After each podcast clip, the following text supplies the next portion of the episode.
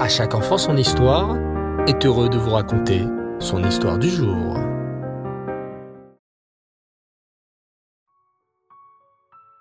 Bonsoir les enfants, Shavuatov, j'espère que vous allez bien. Bao Hashem. Cette semaine, je voudrais vous raconter la suite de l'épopée des rois d'Israël. La dernière fois, nous avions raconté l'histoire du roi Yéhou. Comme nous allons le voir au cours des prochains épisodes, de nombreux rois se sont succédés en Eretz Israël.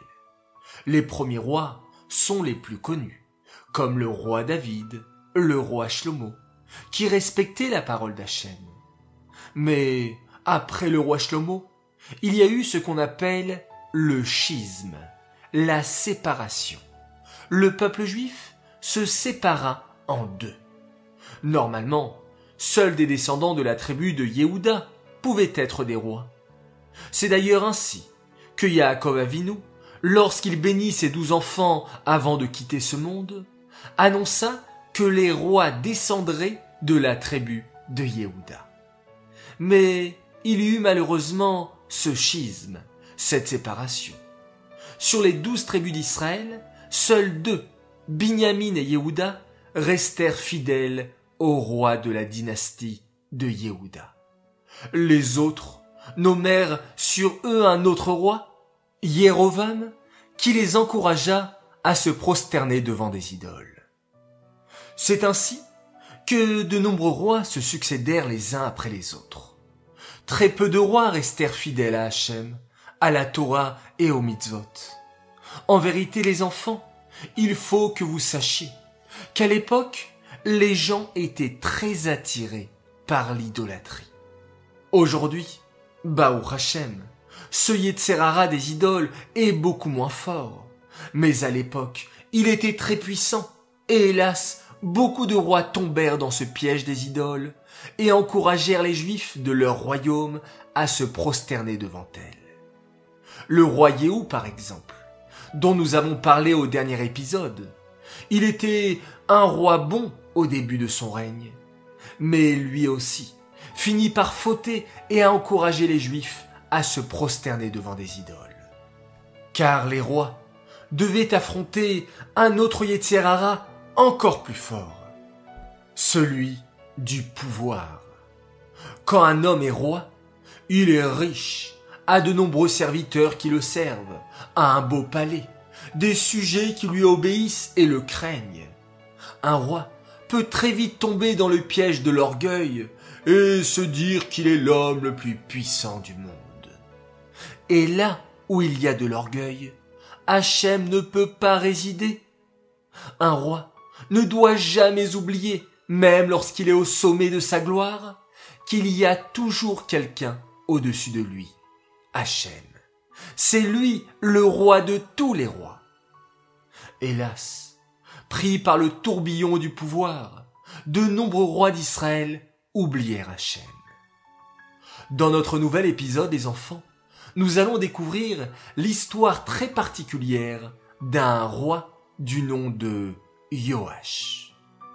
Comme vous le savez les enfants, le roi Achab et la reine Isével ne furent pas des tzadikim, loin de là.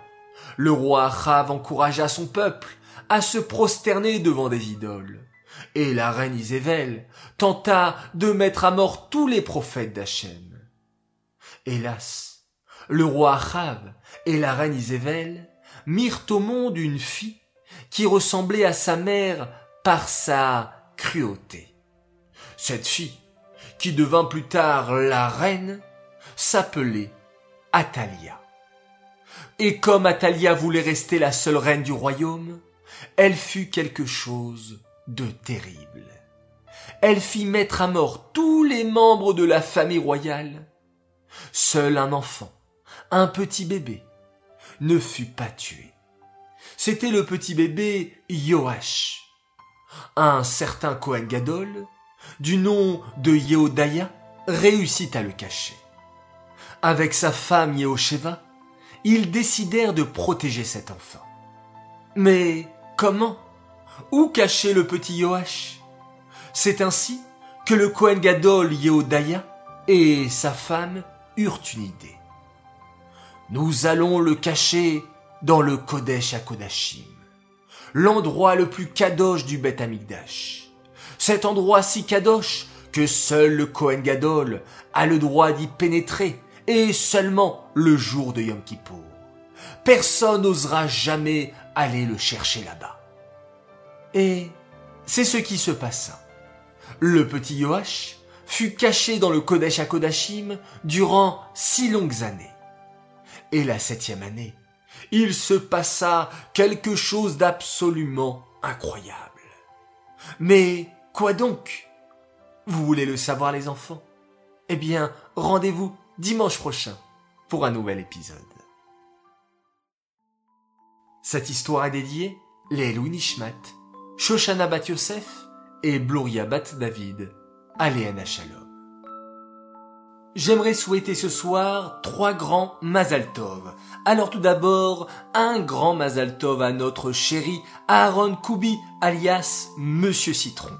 Tu grandis si vite et nous combles chaque jour de bonheur et d'amour, Baou Hashem, que ça continue et que tu grandisses en bonne santé, dans la réussite et la Torah, toi qui rêves de devenir rabbin.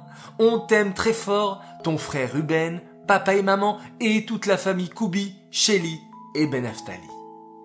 Deuxième, Mazal Tov pour une belle princesse. Joyeux anniversaire à Elisheva Meloul. Pour tes sept ans, que tu puisses grandir comme une tzadékette, comme les Imaot, Sarah, Rivka, Rachel et Léa. Enfin, troisième et dernier Mazal Tov, nous tenions à souhaiter un bel anniversaire à notre très cher Raphaël Itzrak Oudé qui fête en ce 17 qui se lève ses 5 ans. Alors tes deux frères, ainsi que ta maman et ton papa, sommes très très fiers de toi, très fiers du travail que tu réalises à l'école, de l'aide que tu apportes à tes parents et de toutes les attentions que tu peux avoir pour tes frères et ta famille. Continue dans cette voie pour devenir un très beau tzaddik, toujours dans la Torah et les mitzvot. Nous t'aimons très fort, qu'Hachem te donne la santé jusqu'à 120 ans. Message de la part de tes deux frères, Noam Ephraim et Eyal Yaakov, ainsi que maman et papa, qui t'aiment énormément. Voilà les enfants, eh bien, que de beaux messages et que de souhaits tellement, tellement, tellement, tellement importants de devenir des tzadikim et des tzadekot. Vraiment les enfants, c'est notre souhait le plus cher. Alors je vous dis Shavuatov, Erev Tov, Laila Tov, très très très belle nuit. On se retrouve Bezrat Hashem demain et on se quitte en faisant un merveilleux schéma Israël.